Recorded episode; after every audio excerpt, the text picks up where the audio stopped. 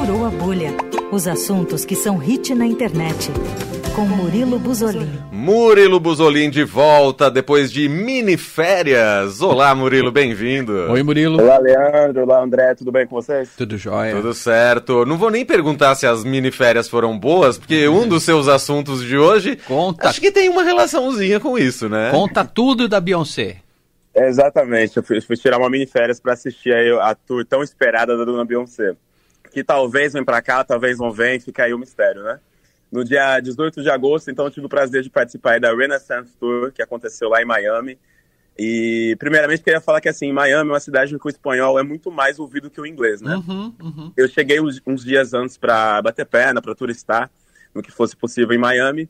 Mas as pessoas que eu encontrei, assim, museus, bares, festa, rua, praia, foi muito diferente do que eu vi no estágio que aconteceu o show, que foi no, no Hard Rock Stadium.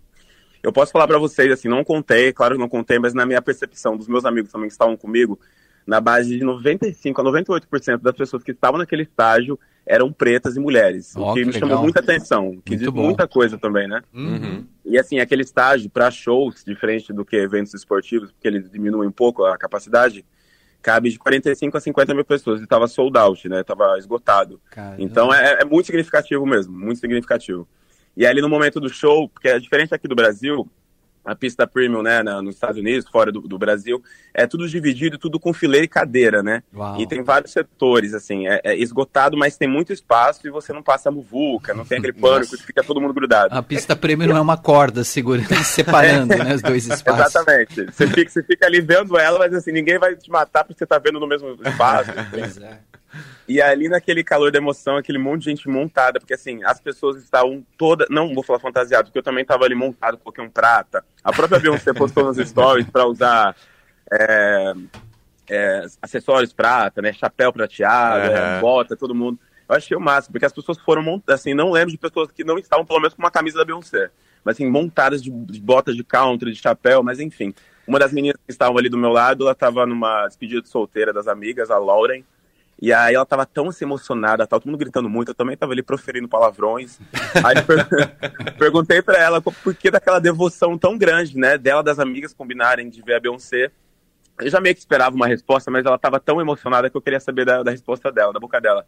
Ela brilhou o olho, assim, dizendo que a figura da Beyoncé pra ela, pras amigas pretas dela, é a história da Beyoncé, como que ela conduziu a carreira dela, a imagem que a Beyoncé construiu até hoje, acho que até mesmo de ser mais reservada, né? Ter todo esse sucesso, uhum. toda essa influência, mas ser mais reservada e, claro, que a beleza dela.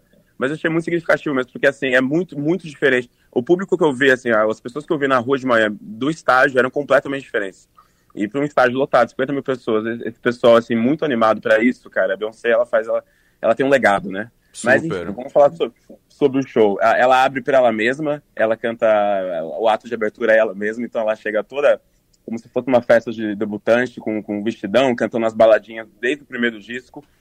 E ela meio que mostra ali a, a potência vocal dela, porque depois que acaba essas baladinhas, acho que são quatro ou cinco músicas, mais ou menos, e um cover da Tina Turner, começa aquelas músicas animadas, porque é, a turnê é baseada no Renaissance, né, que é um disco de, de, de dance, de, de ballroom, uhum. que Inspira, inspirado na cultura ballroom, e aí ela mostra todo o vocal, porque depois ela vai quebrar tudo mesmo até o final. São quase duas, são quase três horas de show. Uou! Uau. Quase três horas de show. Que preparo! E, assim, e tem aqueles interludes, né, aqueles videozinhos que, de um bloco para outro, até agradeci que tinha cadeira, porque olha, cansa. Você fica cantando, dançando e cantando e tudo mais, aí tem uma hora que cansa, o show é grande mesmo, né? É. Eu já tinha visto esse show, eu queria que vocês, ou, ou as pessoas que estão assistindo, por meio de stories, porque esse show tá rolando de Instagram, de TikTok, ele acaba furando bolhas por aí, né? É verdade. Eu já tinha visto TikTok, em stories, mas assim, ali no momento, cara, é, é outra situação. Meus amigos que foram comigo, eles conseguiram, eles deram um follow na Beyoncé, eles quando viram as, as coisas da Beyoncé, eles pulavam, porque eles não queriam, né, que cortasse o clima de novidade para eles e tudo mais. E mesmo assim, eu que já tinha visto tudo, que eu adoro ver antes, eu, eu, o impacto é muito diferente, sabe? Ela, ela é tudo muito bem casado. Ela realmente transmite aquela postura de artistona, sabe? Uhum. Tudo que ela faz no palco é muito bem casado, tudo tem um propósito. Os, os vídeos que aparecem no telão se ligam com a roupa dos dançarinos, com a história que ela conta nessas quase três horas. Até a presença da Blue Ivy, que é a primeira filha dela, né? Porque quando ela subiu no palco... Meu Deus, foi uma gritaria, assim, eu fiquei muito chocado. as pessoas ficaram ensandecidas com a presença da filha dela. A filha dela, desde, sei lá, do décimo show, vigésimo show, ela tá, tá dançando junto com a Beyoncé, né? Ela tá muito mais solta. Uhum. Então já virou outro ícone, né? A Beyoncé já tem aí, ela que se cuide, que em breve a filha dela pode tomar seu posto. Que legal. E aí, sabe, sabe que é legal de destacar, Leandro? Algumas é. semanas a gente comentou aqui sobre a comparação que as pessoas estavam fazendo de Beyoncé com Taylor Swift, né? Verdade. Eu falei, olha, acho meio até meio descabido e tudo mais. A Taylor tá no auge da carreira, vim pro Brasil, tá confirmado shows esgotados, né? Não tem como negar que ela tá no auge da carreira dela. Uhum. Aí me peguei pensando no quanto a Beyoncé, porque a Beyoncé, ela tá nesse mercado da, da música, né? Há uns trinta anos, no mínimo. E ela tá lotando estádios, assim como uma artista que tem dez anos de carreira. Ou seja, a Beyoncé, ela vive no auge, né? Não é que ela teve um auge e depois parou. Ela vive auges. É. Então, por isso, eu acho que é a resposta do que, as, do que eu perguntei para as meninas, né? Porque ela é sempre referência, né? Ela é sempre uma artista que construiu um legado, que teve Sim. lá seus inúmeros hits. Mas depois de ter seus hits, ela meio que pensou como que ela deixava a sua marca, influência na indústria, né? E pra mim ela conseguiu, porque eu ela tá aí que, com quarenta e dois que... anos, trabalha desde criança Exato. E tá lotando estádios. Ela, ela ocupa hoje o posto principal da diva da música pop, né?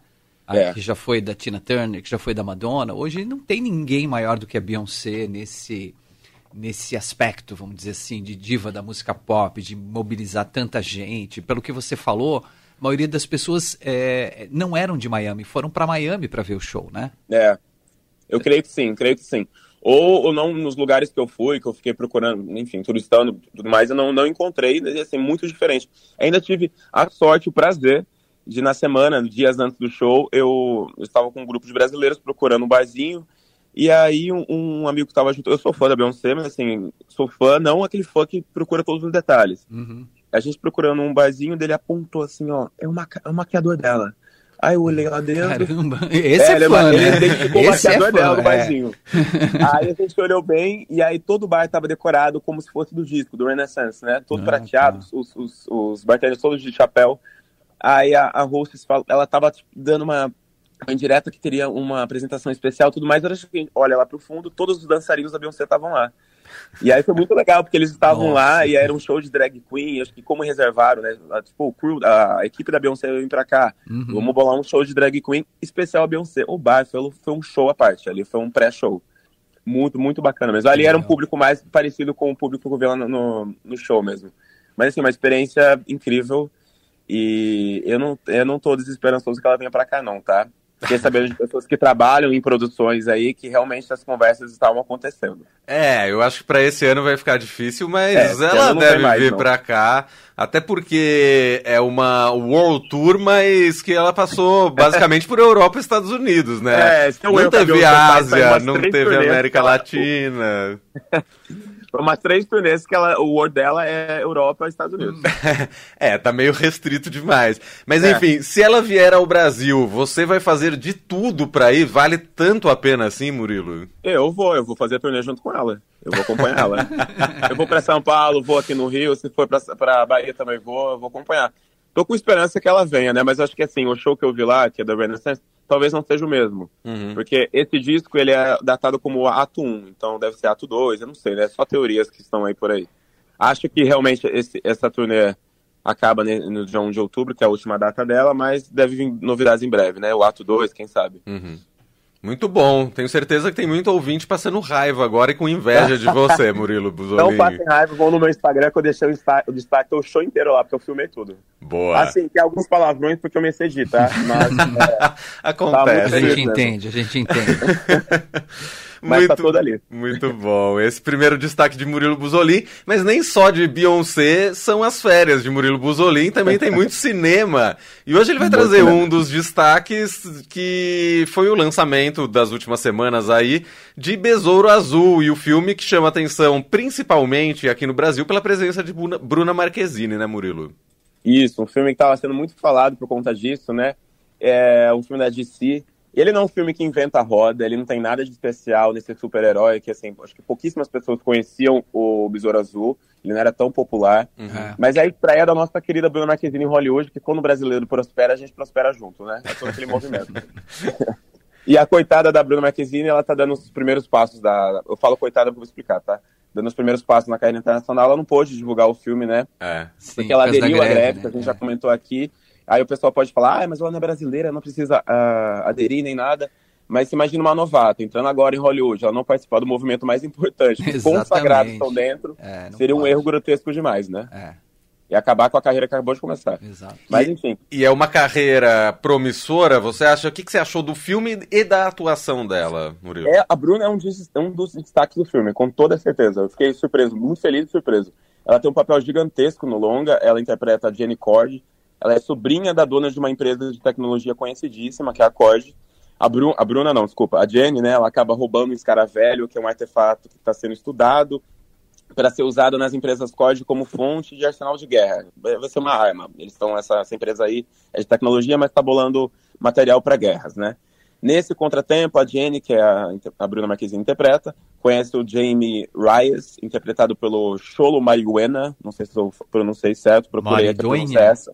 Mariduena. É. Ele é um garoto de origem muito humilde, que tem a missão de esconder o escaravelho, mas é claro que ele não vai esconder, o escaravelho entra no corpo dele e ele se torna o Besouro Azul, o poderosíssimo Besouro Azul.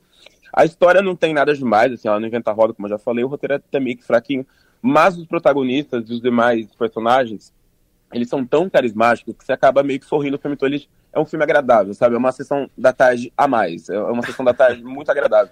Ele não é ruim, não acho que ele seja ruim, mas um ponto importante desse filme é que ele é o primeiro filme de super-herói da história com protagonistas latinos. Então, quase que o elenco todo é latino, né? Os principais são latinos.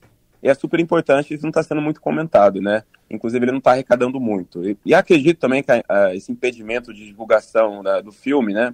Por conta da, do, da greve, ele meio que resultou nesses resultados mais nesses fracos, né? De uhum. bilheteria. E assim, eu vi críticas, eu fui ler as críticas, eu estava muito ansioso para ver se iam elogiar a Bruna. Tinha, tem vários elogios pra Bruna, inclusive a Bruna uns poucos elogios do filme, apesar dele estar tá bem na, no Rotten Tomatoes, né? Sim. Mas o que os críticos mais ferrenhos falam é que o filme ele é muito exagerado, ele é muito estereotipado sobre a família latina no filme. Que, os latino, que a família fala alto demais, é muito exagerada, mas tem aquele borogodózinho, né? Eu fico meio a pé atrás, eu fico meio a pé atrás com essas críticas, porque a gente que é latino tem esse exagero, né? A gente tem esse calor, a gente fala alto, a gente... A gente tem esse negócio, né? Eu, eu acho até normal. Eu, inclusive, vendo isso num filme de super-herói, você pode se crachar, eu não vejo nenhum problema, né? Mas, enfim. Aí, quando eu vejo as pessoas extremamente educadas, sabe? Que teve uma infância, uma adolescência muito bem estruturada e polida. Quando eu critico o exagero do latino, do calor humano, eu fico meio assim, tá bom. Mas tudo bem, né? A crítica tá aqui pra, pra, ser, pra gerar debates. Sem dúvida, Mas, sem dúvida. É, pra mim, esse ponto da, do exagero da, dos latinos e tudo mais, ele, ele é um dos pontos bons, inclusive. Ele não, é, não, não estraga o filme, não. Uhum. Você fica, se, se prende no filme pela, pela família do, do Besouro Azul ser tão, ser tão calorenta, sabe? Eu uhum. acho que é o, o principal do filme. E a Bruna, me, ela me surpreendeu porque ela tá muito bem, o inglês dela tá perfeito, ela tem um papel grande no filme. Não sei se esse filme vai ganhar uma, uma segunda parte, porque ele não tá indo bem em bilheteria, mas ela estreou muito bem aí. Boa. Bom, eu tô vendo aqui, você tá falando de bilheteria, que pelo menos aqui no Brasil o filme tá indo até que razoavelmente é, bem. Segunda bem. semana em cartaz e segue na primeira colocação aí no ranking das foi. bilheterias brasileiras. Arrecadou foi. seis milhões e setecentos e cinquenta mil reais nesse fim de semana. Segunda colocação ficou com o Fale Comigo, longa de terror da A vinte e quatro. Muito de... bom esse. É, uhum. esse tão, tá todo mundo falando bem mesmo. E a terceira colocação, o Gran Turismo, de jogador a corredor, que foi o filme que estreou nesse fim de semana, estreou só na terceira colocação. Depois seguem Oppenheimer e Barbie, que já estão em cartaz há muitos e muitas semanas, mas seguem ali no top cinco. É, o, o Besouro Azul eles bancou o Barbie na, na semana de estreia, mas assim, o Barbie tava na quinta semana e Besouro Azul na primeira, é. então assim...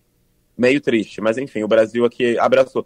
E teve campanha, né, assim, a Bruna Marquezine muito querida aqui na, na, pelos artistas, pelo meio artístico, e, e eles divulgaram muito o filme pra ela, já que ela não pôde divulgar nem repostar nada, né. Uhum. Então teve aí de Anitta, Luciano Huck, campanha no Fantástico e tudo mais, divulgando o filme pra ela. Uhum. E eu acho que os brasileiros compraram essa ideia de assistir o filme, né. Só não compraram que nem Barbie, né, pro pessoal de azul assistir o filme Besouro Azul. Mas acabou dando certo aí em alguns números. Muito bom. Murilo Buzolin, que tá de volta com a gente aqui no Fim de Tarde e volta na semana que vem com mais um Furou a Bolha. Murilo, ótima semana pra você e até lá. Pra vocês também, um abração, gente. Abraço. Bom, Murilo, vamos ouvir Beyoncé, né? Isso, por favor. Então vamos lá. Valeu, um abraço. Valeu. I feel like falling in love.